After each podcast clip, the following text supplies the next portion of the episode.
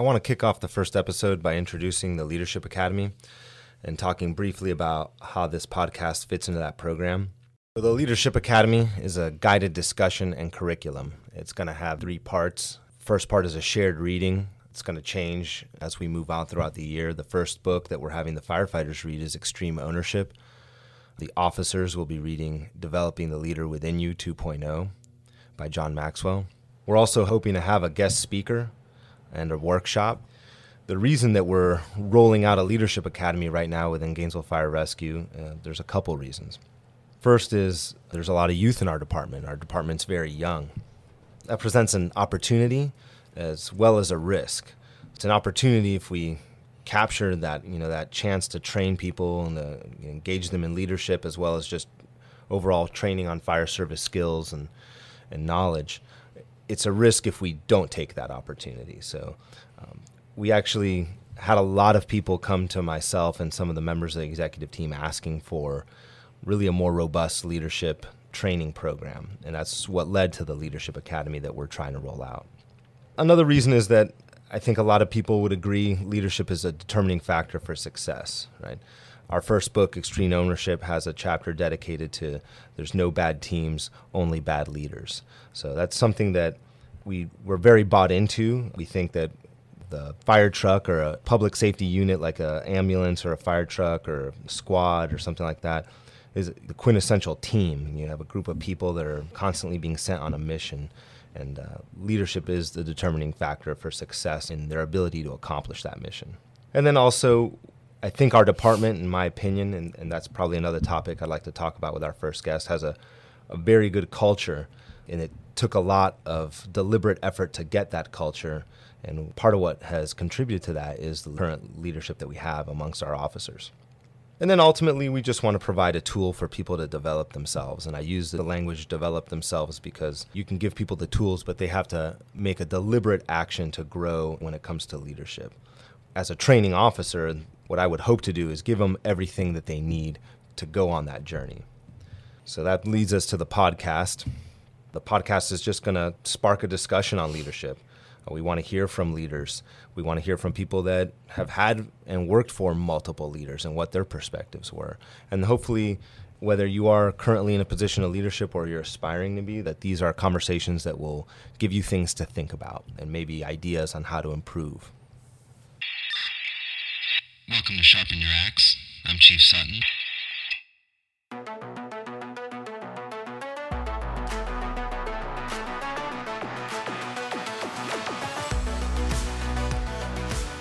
Before I introduce our first guest, I want to talk briefly about one important definition of leadership, which is influence. According to John Maxwell, leadership is influence. That's one definition of it. Uh, so you might have a well respected firefighter who always works hard and maintains a high standard, and the people around that firefighter emulate that behavior.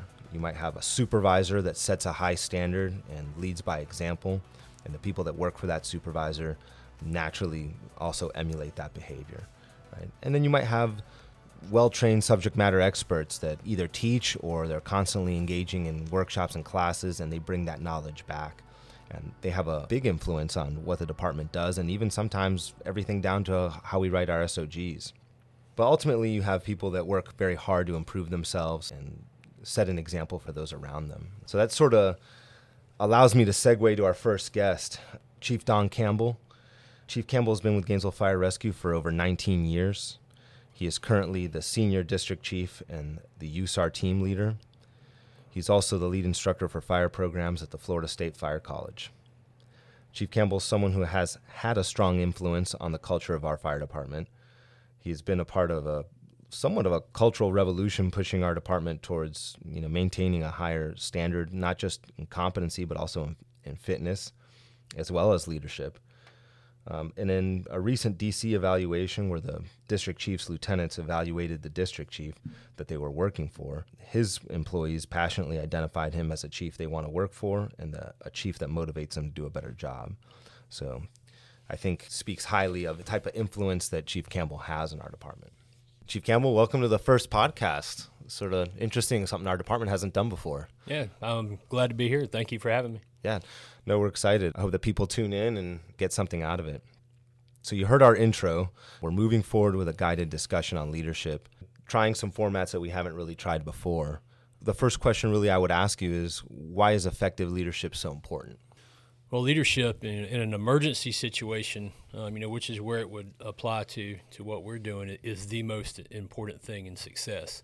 That's not to overvalue the skills that everyone that shows up to the scene has, but if those skills aren't cultivated and led in the right direction, then successes or better success is not always reached. So, being able to lead in those situations is one of the most important things, not just for the safety of us, but more importantly, for the safety of the citizens. What are some experiences you've had with effective leadership? And we're talking about leadership in both just in the fire service, but also in those emergency scenes. I think the number one thing that um, for a leader to um, their philosophy is, and I think we'll probably talk about um, Jocko Willink in, in, a little bit and, and, some of the ideas he has, but is of decentralized command. And essentially, what decentralized command is, is that you allow your subordinates to have the intent and the purpose the direction that the department wants them to go, and then you allow them to go out and carry those things out. And that has to start at the top and work its way down. And that allows people to exercise freely you know, once we arrive on the scene, it gives them the freedom to be able to make decisions as they see it. And that's what makes us effective. You know, one person, one chief that shows up can't know and see everything. So you need those officers and really everybody on the fire ground at a certain level to be able to operate independently and see things and make decisions and do things. Uh, there's a lot that goes into that. It can't just be a, a free for all. You know, a lot of training and everybody being on the same page with the ideas of what we're trying to accomplish but then being able to let those people carry those things out. And that's really in, not just on a fire scene or an emergency scene, but really day to day is to be decentralized where you're allowing the lieutenants to run the stations and their crews and the district chiefs are providing some guidance on that.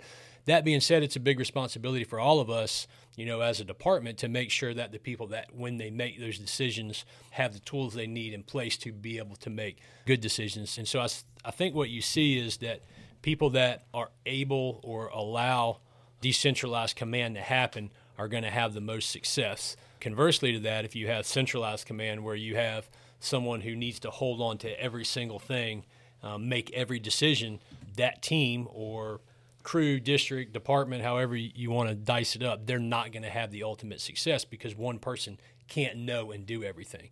Um, and then that limits the talent that you have and them being able to let their talent show. And so, you know, in my experience, those leaders who have utilized decentralized command, even if they didn't realize that's what it was, ultimately have the most success. And so I think you've started to see some of these terms being coined and people kind of understanding what they mean. And that's where you see people having a lot of success. And it goes right down to calls. You see it on a call. When you talk about decentralized command, and correct me if I'm wrong, that it seems like it's the opposite of micromanaging, right? Or, yeah, that that it's the exact opposite yeah. of micromanagement. And that being said, I mean, you know, another uh, a term that's out there is called dichotomy, right? There's mm-hmm. there's a dichotomy, and it's not always an absolute. So it's not like we say, hey, we want to utilize decentralized command, and then that's the end of the end mm-hmm. of the mm-hmm. day. There is a dichotomy of just because you're allowing decentralized command to happen, allowing your people to work freely, it doesn't absolve you of any responsibility. So you still have to guide that sometimes. But you're right, it's the exact opposite of micromanagement, and that's what we want to try to stay away from. That being said, for us who are looking for our superiors to give us that um, decentralized command, we have to make sure that we're moving in the right direction and doing the right things so that we're giving confidence to our superiors to allow us to do that. Because if we're not, then yeah, they're probably going to step in, and that is not necessarily micromanagement. That is they're responsible, and we have to drive, uh, you know, the situation the way it needs to go. When I think about what you're describing as decentralized command versus micromanagement, sometimes I think, and this is just, you know, my own idea, that if someone's micromanaging, it's because they don't really know how to hold a standard, how to maintain a standard. So they're what they they confuse micromanaging for for leading people to doing something to a proper standard. But yeah, I, I agree with you, and I think to back up a little bit uh, before just jumping right mm-hmm. off into you know decentralized command is that you know all of us starting from when we come here, we need to have an understanding of what is our mission, what are we doing here.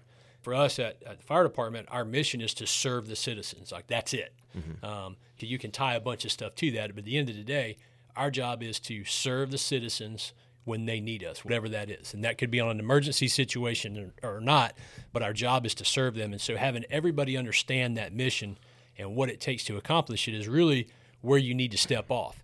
And I think what you find is people that don't feel comfortable um, in the job they're in or in their skills or just in themselves is they want to latch on to things that are absolute for them. Mm-hmm. Okay. So that may be micromanaging or having to make every decision because you don't feel confident in, in yourself in what are we doing here? Mm-hmm. Like, what's my role? And how do I carry that role out? And how do I allow others to carry their role out? So then you grab onto everything and you want to micromanage, and you're really not going to have ultimate success when you when you do that, um, because none of us have the bandwidth or the smarts, or it's just not possible. You can't manage that many things, and especially you know when you're talking about um, a lot of what you hear about leadership comes from the corporate world, right? Which is a, a lot different world than than what we live in, and that doesn't mean that some of those concepts can't still apply. But this is a very dynamic situation um, a dynamic environment that we operate in, which is why I think that you know some of the stuff that's come out lately from the military, like Jocko and Leif Babin, why that resonates so much in what we do because they've also been in an even more dynamic environment, you know, than we operate in,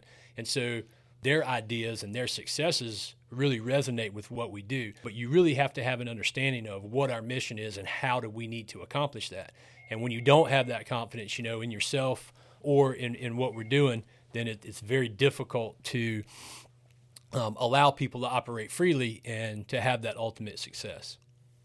Well, that sort of brings up a question that I had written down further down the line, which is, you know, one of your reputations is sort of that you helped raise the bar for some people that are just sort of starting their journey on leadership.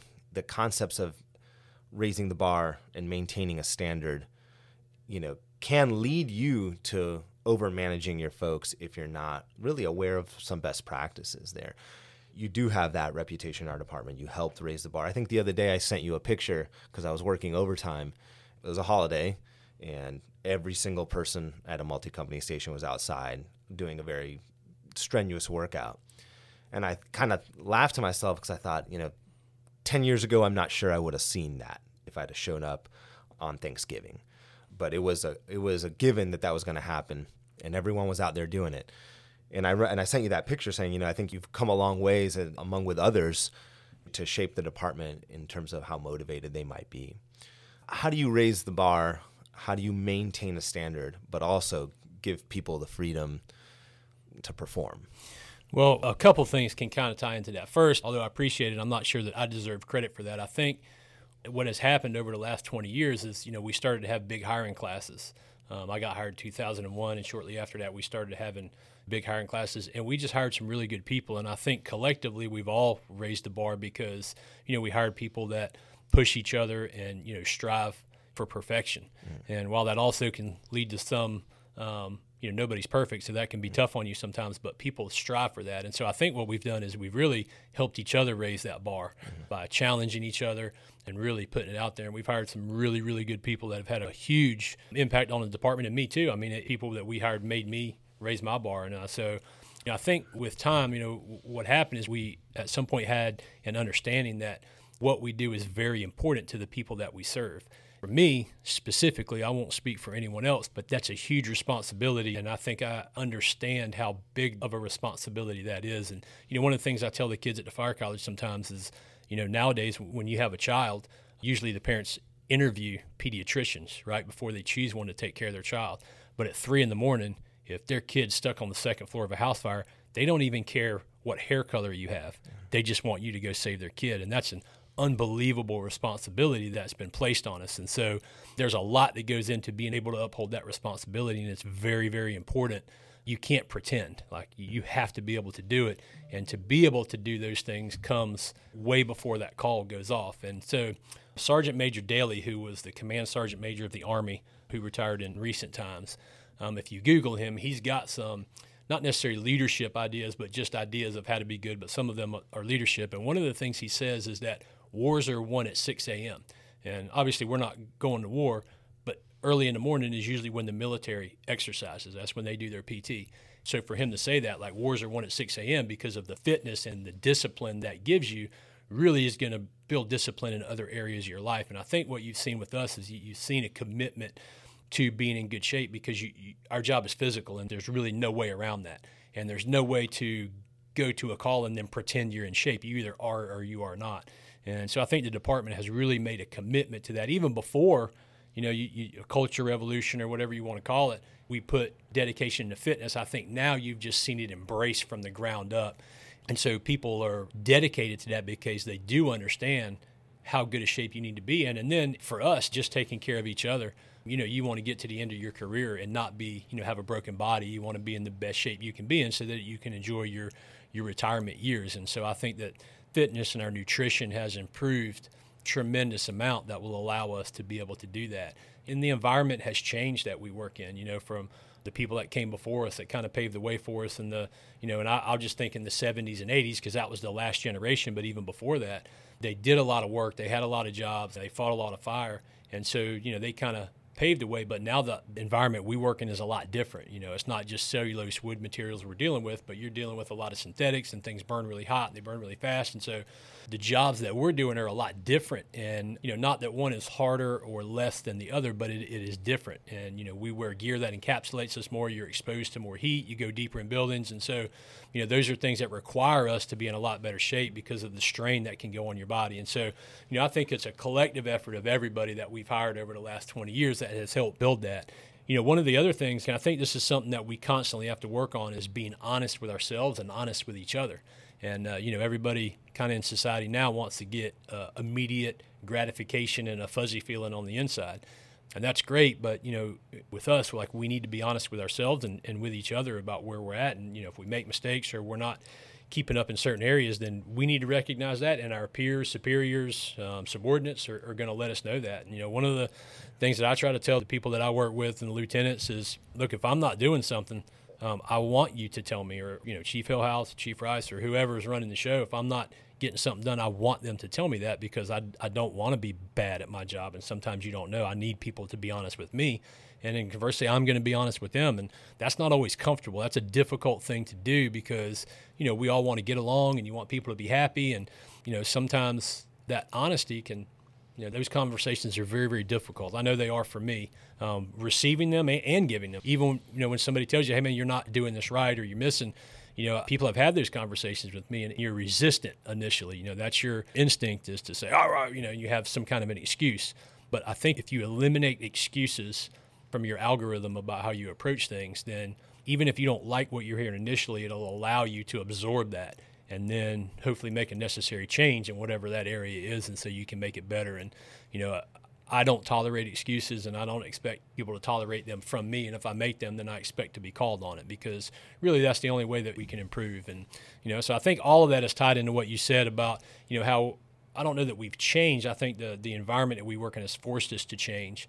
Um, and now we understand things that maybe we didn't understand in the past about nutrition and fitness and you know what happens to us after we retire and being able to carry out our job now. And you know for me it's it's very very simple um, you know when I look at, at the crews that we work with or you know wherever I'm at is that you know when somebody calls us no matter what the problem is we have to be successful failure isn't an option and so for us to obtain that or get really close to attaining that, we have to put the work in beforehand.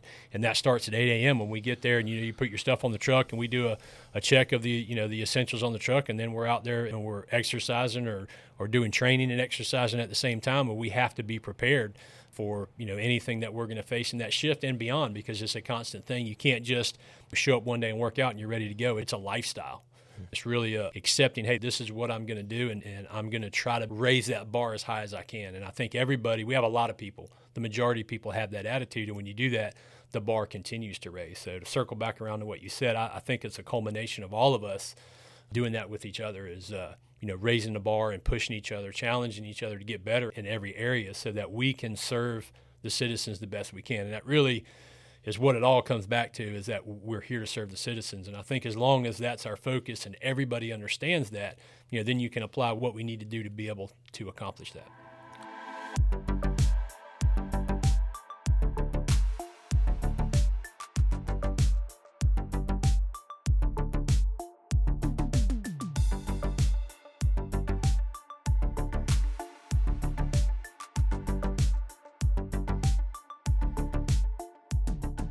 So right now, in my mind, when I step back and view the department, so I, specifically in my role as the training chief, I every now and then like try to take a step back and see well what am I missing? What does the department look like? And right now, I feel as though we have a lot of brand new employees. Then we have a lot of young employees that are about to take the driver's test or have just made driver. Um, so we have a lot of young employees, a lot of brand new or soon to be drivers. And so that sort of puts us in an interesting position with leadership because all those people that are going to take the driver's test, and we, and we just exhausted a driver's list a month ago, and in a month we'll put on a driver's test, and there's already two people, from what I can tell, there'll be two people waiting to get picked right off that list, which means that inevitably you'll have people that are right out of the gate wanting to ride out. I mean, I think I probably did that also when I, I mean, you were my district chief when that happened. You have a, group of people that are just about to take the driver's test or they just made driver in the last year and they're already pretty much you know for the most part looking to the next promotion what is it you want them to know about preparing themselves to be officers because they're close and some of them sure. may even make officer in a year or 2 mm-hmm.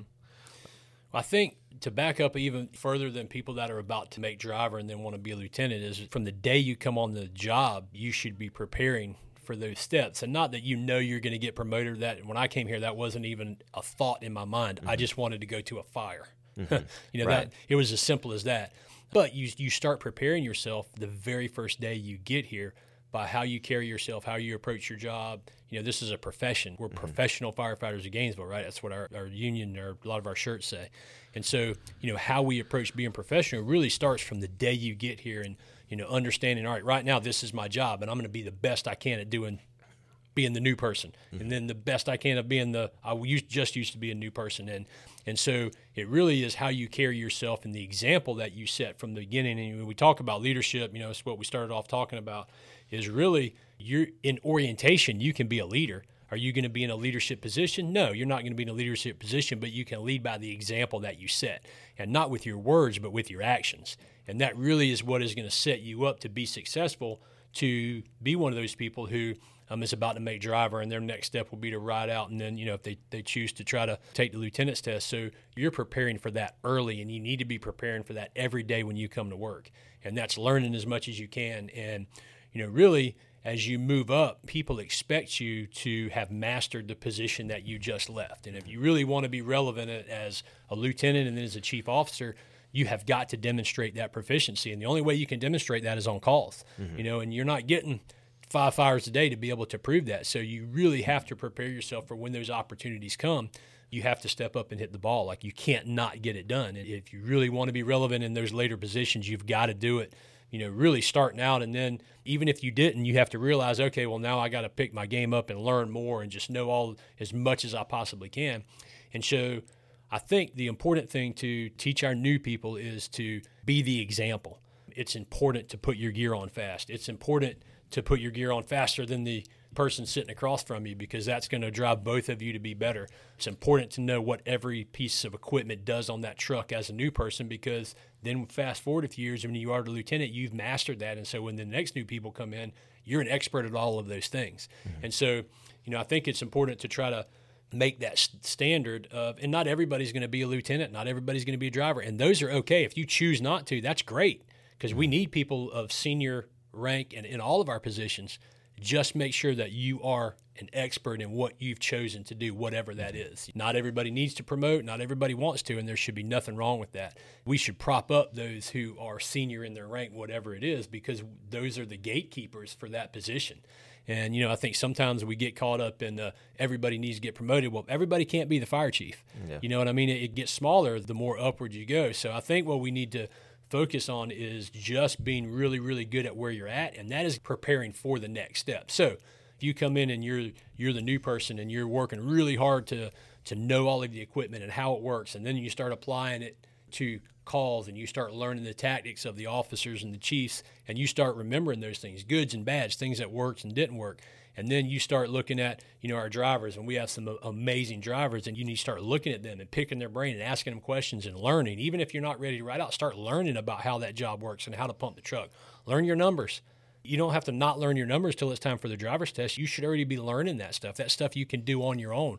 You don't need anybody to teach you. Like you can get a printout, print it out, make flashcards, and learn it on your own. And those are the type of things that are going to set you up for success. And you see that we're going to see that on this driver's list where you're going to have some people who have prepared themselves are going to have ultimate success and they're going to get through that. And then they have to apply that same mindset to the next step is I've learned all of these things and now I need to master this. And I don't mean master it like you have to master it for 30 years and be Jason Powell, the driver, but mm-hmm. you've got to be competent in what you're doing. You know, if you want to be relevant as an out of class officer or lieutenant, is people need to say, you know, hey, when they were a driver, they did a really good job. Mm-hmm. And um, they were competent at that, and that's what is going to give people belief in what you're selling. If you just kind of show up and you know whatever, and you never demonstrated that ability, it's a little bit more difficult for people to buy into what you're selling. And that doesn't even mean the way our process is set up, you don't necessarily have to make driver even to take the lieutenant's test. Mm-hmm. But you're going to get a lot of chances at it as, as an out of class driver. So whether you wear a shirt that says it or not, you need to demonstrate that proficiency, you know, and that skill before you move on. And so I think that's the message to everybody, but you know, especially those that are going to make driver and then they're going to want to make that step is you've got to prove your relevance and your competence in what you're doing. And by doing that, that's going to get people to believe in your ability to do the next step because you've already shown that I can I can take this and absorb it and show competency. You know, and then you need to start picking the brains of the officers around you and understand and say, hey, why did you make this decision? Why did you attack the fire this way? Why did you handle you know Dave Sutton this way in this situation? And why did you decide to do that with him? Whether that's a emergency call or not and start picking the brain of people so that you can understand how the inner workings of the department, how the department operates, and then also how leaders make decisions. You know, what kind of algorithm do you need to put in place to be able to make um, decisions? And, you know, I think for them, if you focus on the citizens and serving the citizens, and that's at the end of your algorithm, you're going to end up being able to get the right formula for success. And competence is really what we're shooting for and caring for other people. Um, you know, I saw a shirt recently from Rich Froning, um, you know, who's a CrossFit mm-hmm. champion. It said "serve" on the front of it, and really, like that's that's what we've chosen to do is we've chosen to serve other people. And when you choose a life of service, like we've said before, that comes with huge responsibility. So, you know, being, you know, taking ownership in what you're doing. Don't make excuses. It's not on anybody else. I will accept ownership for what I'm doing and do it really well. And backing up a little bit earlier, where we were talking about being honest with each other, you got to have a little sand in your gut because sometimes those things you're not going to always have success. And I know for me personally, I have a little bit of a perfectionist personality. So like I think I should be able to perform perfectly in everything. And that's that's not possible. You know, Jesus was the only person that walked earth that was perfect. The rest of us are imperfect. And so when you have to face up to some of those failures, that can be very, very difficult. It is for me. But that's where you have to be honest and you got to be tough and you got to move on from that fix the problem, and then move on. And you know that's what I try to tell the young people. You're going to make mistakes, and those are okay. Just don't let them happen again. Fix whatever caused it, and then move on. Accept it, and don't don't blame it on somebody else. You know, I can tell you a story of the the Atkins storage fire for the people that were there, and there was there was this guy that was driving Quint Five at the time who set the ladder up wrong, right? Because we had the pin and it's pinned in rescue. He didn't go up and change it to pin it for um, aerial uh, water operations. And so when the stick went up, you know, the nozzle is at still at the base section and not with the with the fly section. Well, everybody there knew that that was a screw up, right? So what are you going to do? Like blame some of the stuff that was going on around you? No. At the end of the day, you're the one driving the truck. So if you didn't set the pin, it's your fault. That was me. So that was tough to swallow. Um, when we got back to the station, before the fire was even over, someone had put a screensaver at five that said number one driver with a picture of that. Mm-hmm. And so, like, I mean, what are you going to do? Like, your initial instinct is be like, well, it was this person's fault. No, dude, you were driving the truck. It was your fault. And, um, you know, so those are mistakes that you can undo that. But what you can do from that is move on and try to get better and make sure that that mistake never happens again. And those are the things that will push you to be better and make less mistakes and then that in turn is raising the bar on your performance. And so i think that's the message for those that are about to take this driver's test is one i don't know if you're going to hear this before the test but you need to be out there pumping every day mm-hmm. and preparing. I mean that that's what it takes. And then once you do that you know take the experience that you've had with preparing for that test and apply that to your other things. Apply that to being really good at being a driver. And then when you start making that next step you know don't just show up and be like hey i want to ride out today. Like prepare yourself for that know all of your SOGs, know the union contract, study tactics. Pick the brain of people that you think you know have good tactics. You're going to have good leaders and bad leaders, or you may have good leaders that do bad things, and you want to catalog those things and be like, "Well, I'm never going to do that if I'm in a leadership position," or "Hey, I really like how this person handled that, and that's how I want to be." And so, you know, you really got to show up to work every day ready to be better than you were yesterday. No, I think that's great. I think that's a, I mean, that captured a lot of what we want new hires to hear, and we have a lot of those. I mean, we have some that are coming on in in February. We're probably eight or nine people, and you know that means people that came on this past August are now have seniority. Um, so they have to start setting the example. I mean, they may ultimately be on the truck with someone who's got one week. I agree with you. It's important that we communicate that message that you know they have to be honest about what they know and don't know because at, even though you're the senior firefighter at one year, there's a lot of things you don't know, mm. right? And so you have to be honest about that. But then you also have to set the example. Like, what are you doing to pursue that knowledge, right? I'm very hopeful that people that are aspiring to be officers have picked up from the most recent group that it's not just about when I feel like it, I'll take the test. It's about what do I know? Am I ready? Mm-hmm. Like, am I ready to do this? Because some of the folks that took the last test were very ready, like as ready as I've seen people be. I thought, to be honest, I definitely felt like they were more ready for the position than I was when I had it, and I, I mean, I, I looked at that and felt very humbled but I also felt very good about it. That okay, we're we're moving in the in the right direction. But I definitely want the aspiring officers to know, okay, it's not when you show up on scene, you're it. You know, you have to have the answer because you have a young crew and they may not know what to do. They may maybe their first day. You have to know what to do if you're the one in charge. John Cicio the other day was in my office and he was telling me he said something that I thought was really good. I wrote it down was you know for you to be a leader in a field, you should be a student of that field to as much as you can. I, I, sort of like the way he phrased it. I'm not sure I captured it quite as well as he did, but uh, I sort of enjoyed the idea that you know you really have to be at least attempting to achieve mastery for you to then say, well, now I want to be in the leadership position in, in this field. And I think that really stuck with me. I don't know that I have always had the ability to achieve the mastery to the level that I was comfortable with, but that's where that honesty part comes, right? So no excuses, right? It's you know you have to own what your weaknesses are and just constantly work on improving them. Um, and I think sometimes that part is important for our very newest firefighters that maybe don't always feel comfortable talking to people about what they know or don't know or what they don't feel good at and maybe they just don't want to ad- admit to not knowing something especially you know you're at, a, you're at a station a multi-company station with a lot of people that are very good at what they do and I think that's one of the reasons we chose that extreme ownership book to be the first book because people really have to be able to have a conversation about what they know and don't know, right? I mean, there's it's okay to make mistakes as long as you own them and work to improve on them versus just make excuses for them and then don't grow in that direction. So, and I, I definitely feel like that's something that, uh, I mean, I, you know, you were my district chief, and I definitely felt that from you, whereas you expected growth. You know, it was okay to make mistakes from time to time, and I made some, but you expected growth. One of the things that you talk a little bit about is sort of that concept of the mission, right? You're talking a lot about we're here to serve the citizens. Sometimes the way we we deliver that concept from an institutional point of view is the mission statement. But really that's like scraping the surface because people memorize it. Now, how do we know that they really understand it? Like how do you think you communicate that with some of your crews?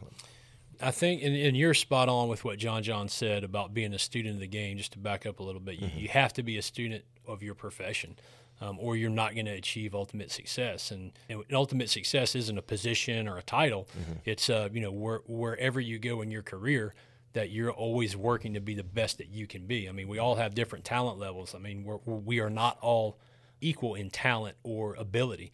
But whatever yours is, be the best that you have. He's spot on with that.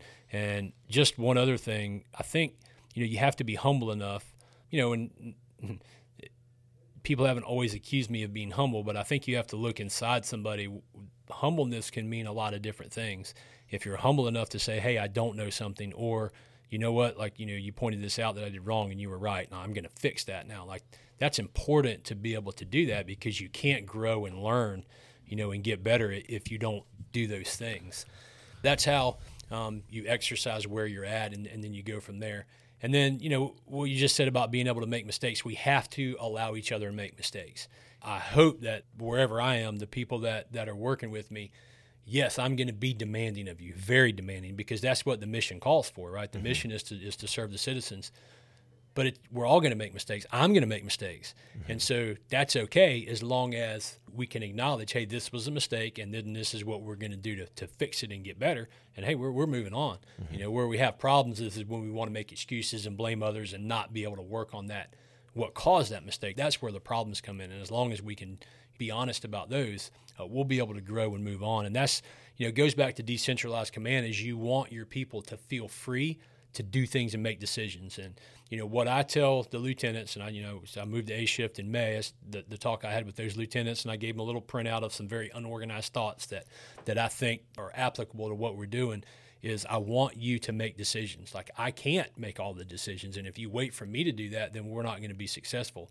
And so make the decisions. If it's the wrong decision, we'll fix it. No big deal. As long as our priorities in making that decision are the citizens first you know the citizens and then the lieutenants are making you know the citizens then the folks that are working for them and then themselves mm-hmm. right? You know and if we're following that your decisions are probably going to be right. And if, if they're just not applied correctly or there's a tactic you know we'll work together to fix those.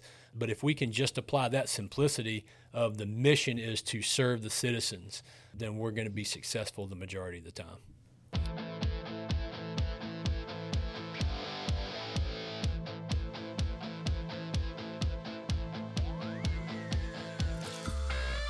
ultimately, this podcast is a, about leadership.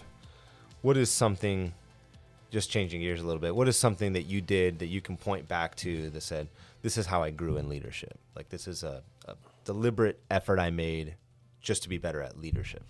So, you know, we talked a little bit earlier about mastery of a position before you moving up. I made lieutenant probably a little bit premature for what I, I, I, would be ready for. I think looking back, I probably needed some more time to marinate before. So, so there was a learning curve with the people that worked with me in those first few years where I was a lieutenant, where I, I don't want to say I didn't know what I was doing. I felt confident in my ability to manage scenes, but maybe not to be the person that was leading the charge. And then just around the station, and you know, I have an intense personality, so I'm, you know, I'm not. Uh, you know, run around with a smile on my face all the time and all bubbly, but that doesn't mean I'm not bubbly inside, just kind of mm-hmm. how, you know, so learning, and I still have to constantly work on some of those things about how you interact in certain situations, but still maintaining that, hey, the standard that I'm going to set forth is the standard, and I won't apologize for that part.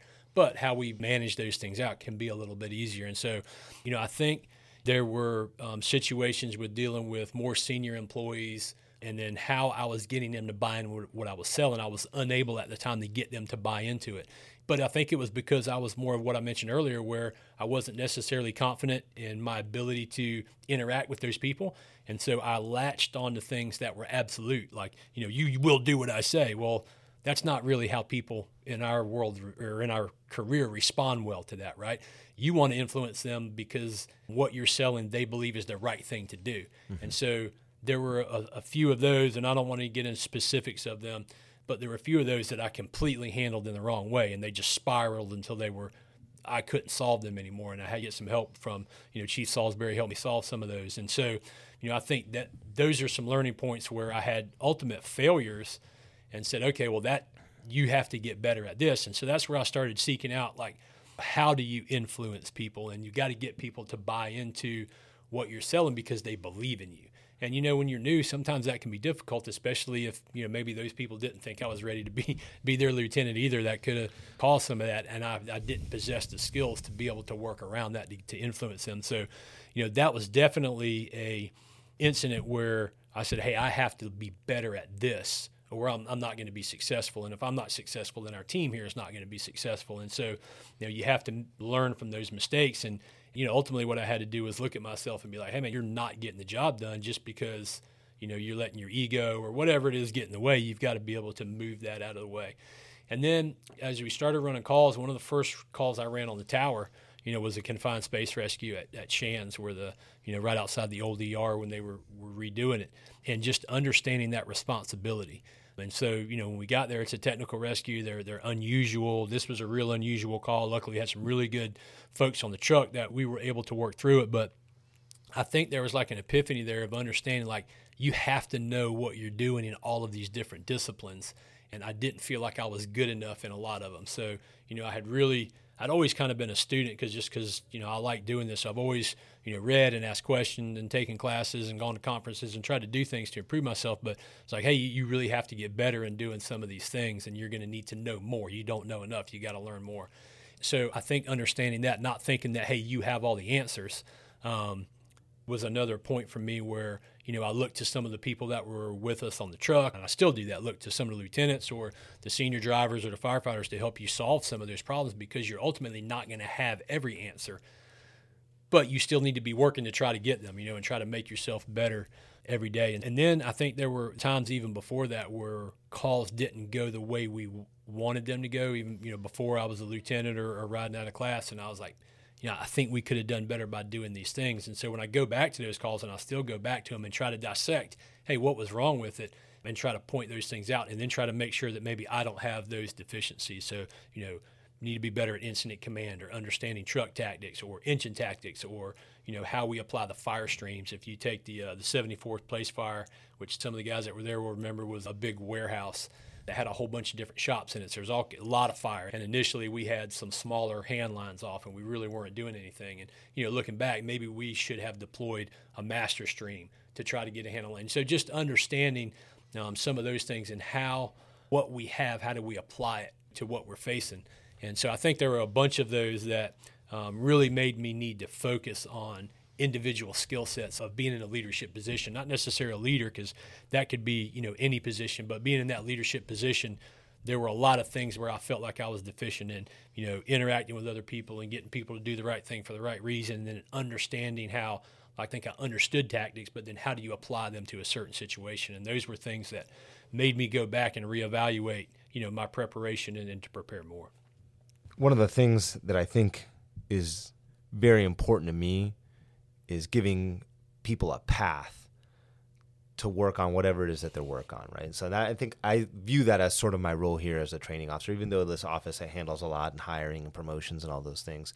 One of the things that probably, and maybe we'll sort of end on that note, is you know there's a lot of people that when they get here they have a plan for growth and they on their own do it and they find the knowledge and and they take the classes and they develop themselves and then there's some folks that i think can do it but they probably need folks like you and and their superiors and their officers to shine a light on hey why don't you take these classes right? Um, so we're to add nine people in february. What's one thing they can do within the first few years to grow? I mean when we talk about you know be the best you can at something be a student what's something specific you would ask them to uh, maybe a course it is that they can take or a book they can read that you would think this might make a difference just if you didn't know about it pursue this? Um, well, I, I, think you know, be the example is really the number one thing. That that's for all of us is just mm-hmm. be the example and you know lead by your example of being really good with where your you know your responsibility level lies.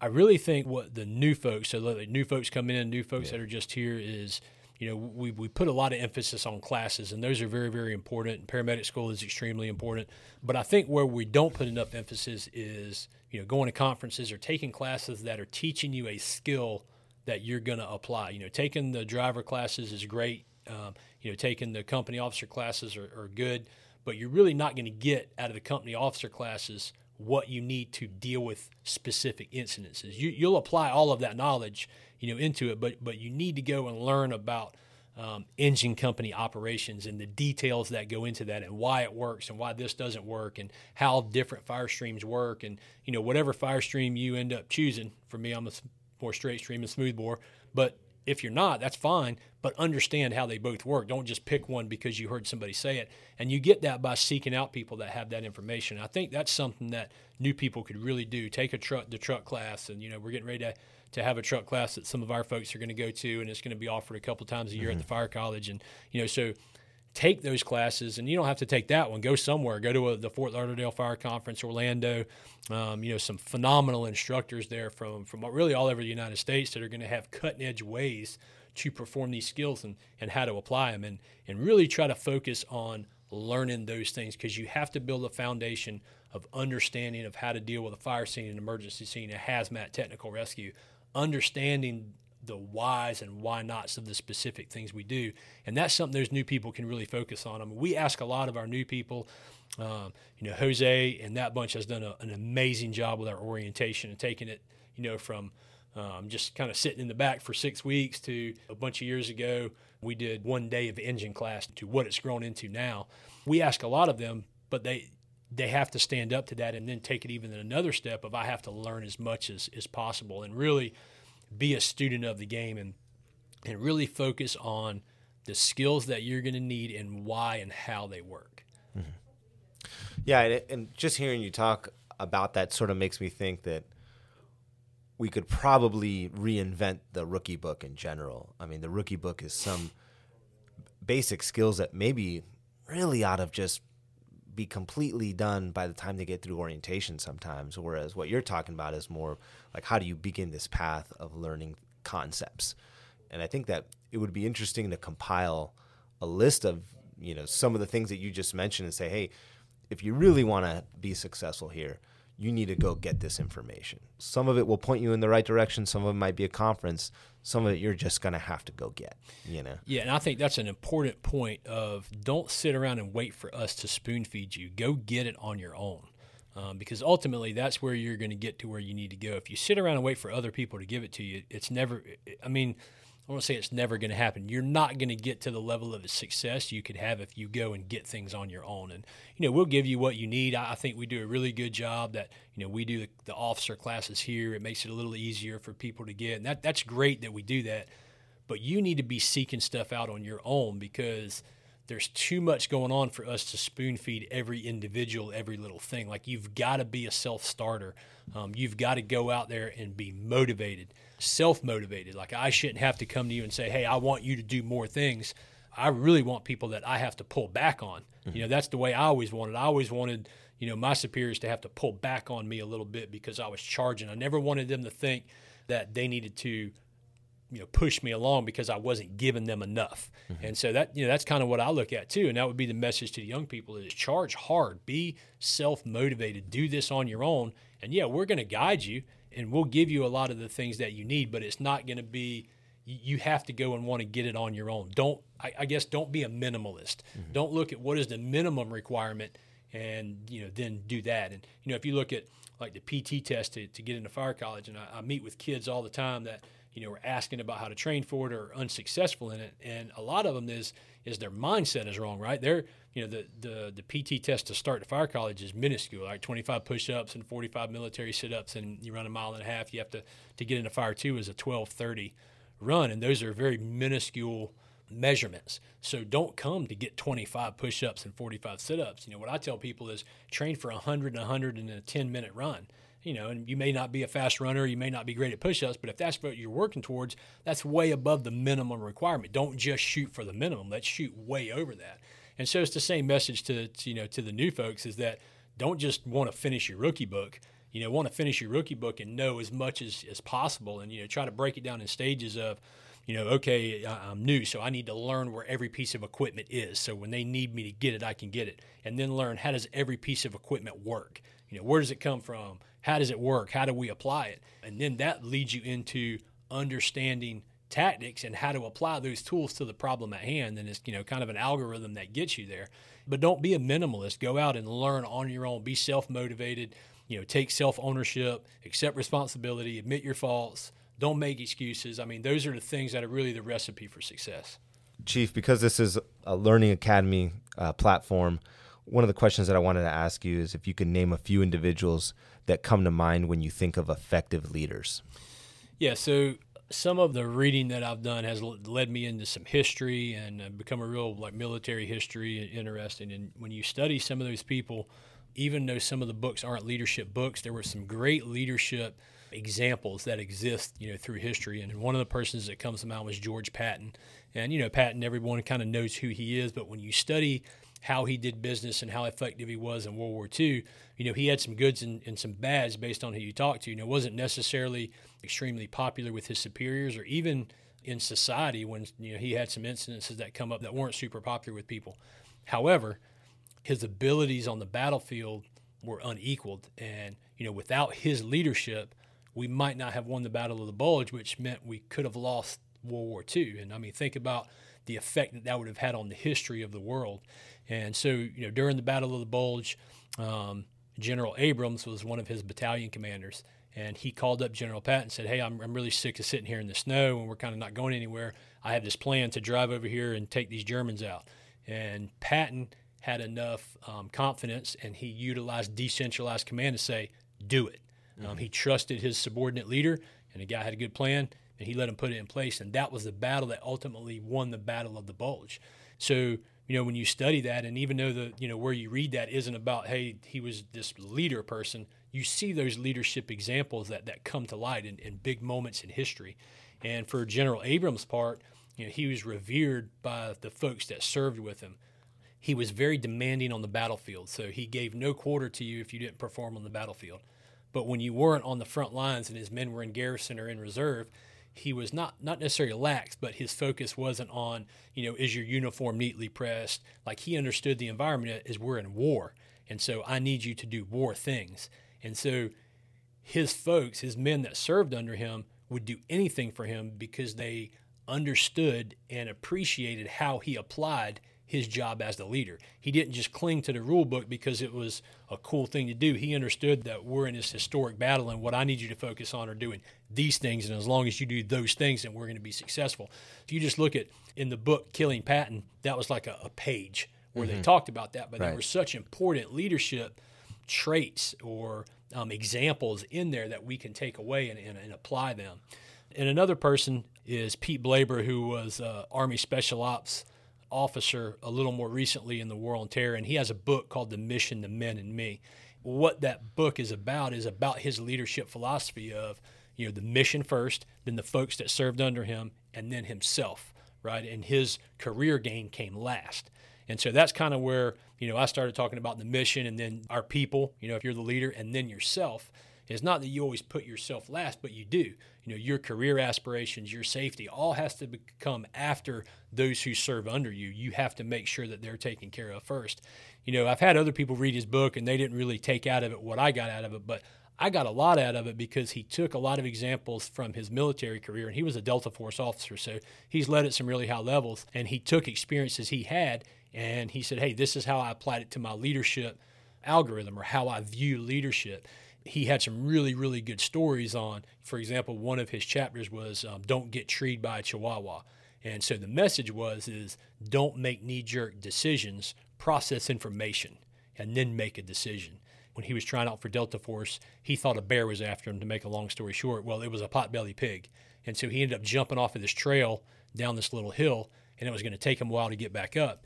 And everything that he was doing for that selection process had a time hack on it. In his mind, he's like, I realized this potbelly pig just really scared me, and now I might not get selected for this unit because I had a knee jerk reaction. So his message in that whole chapter was as a leader, you can't make knee jerk reactions, right? Absorb the information.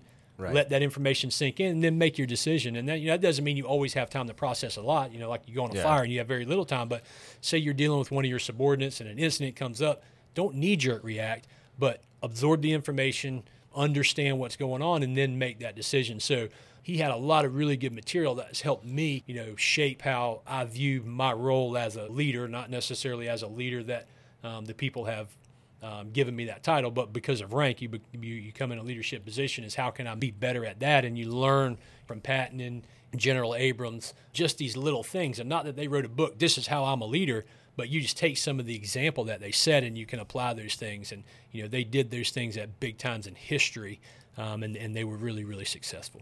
Right. So those are just a few, a few people that really had an impact on how leaders behave. Chief, I want to thank you for being on the first podcast. And if we're the only two listeners, so be it. But uh, I think it's something exciting that we're going to try to do. And I, and I was really happy that you're here to help me launch it.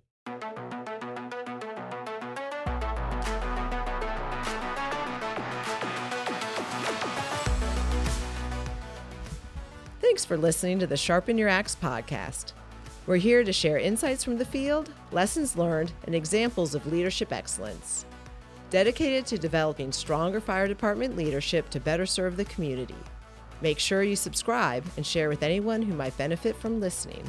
For questions, suggestions, or if you have a story you'd like to share, contact us at gfrpodcast at cityofgainesville.org.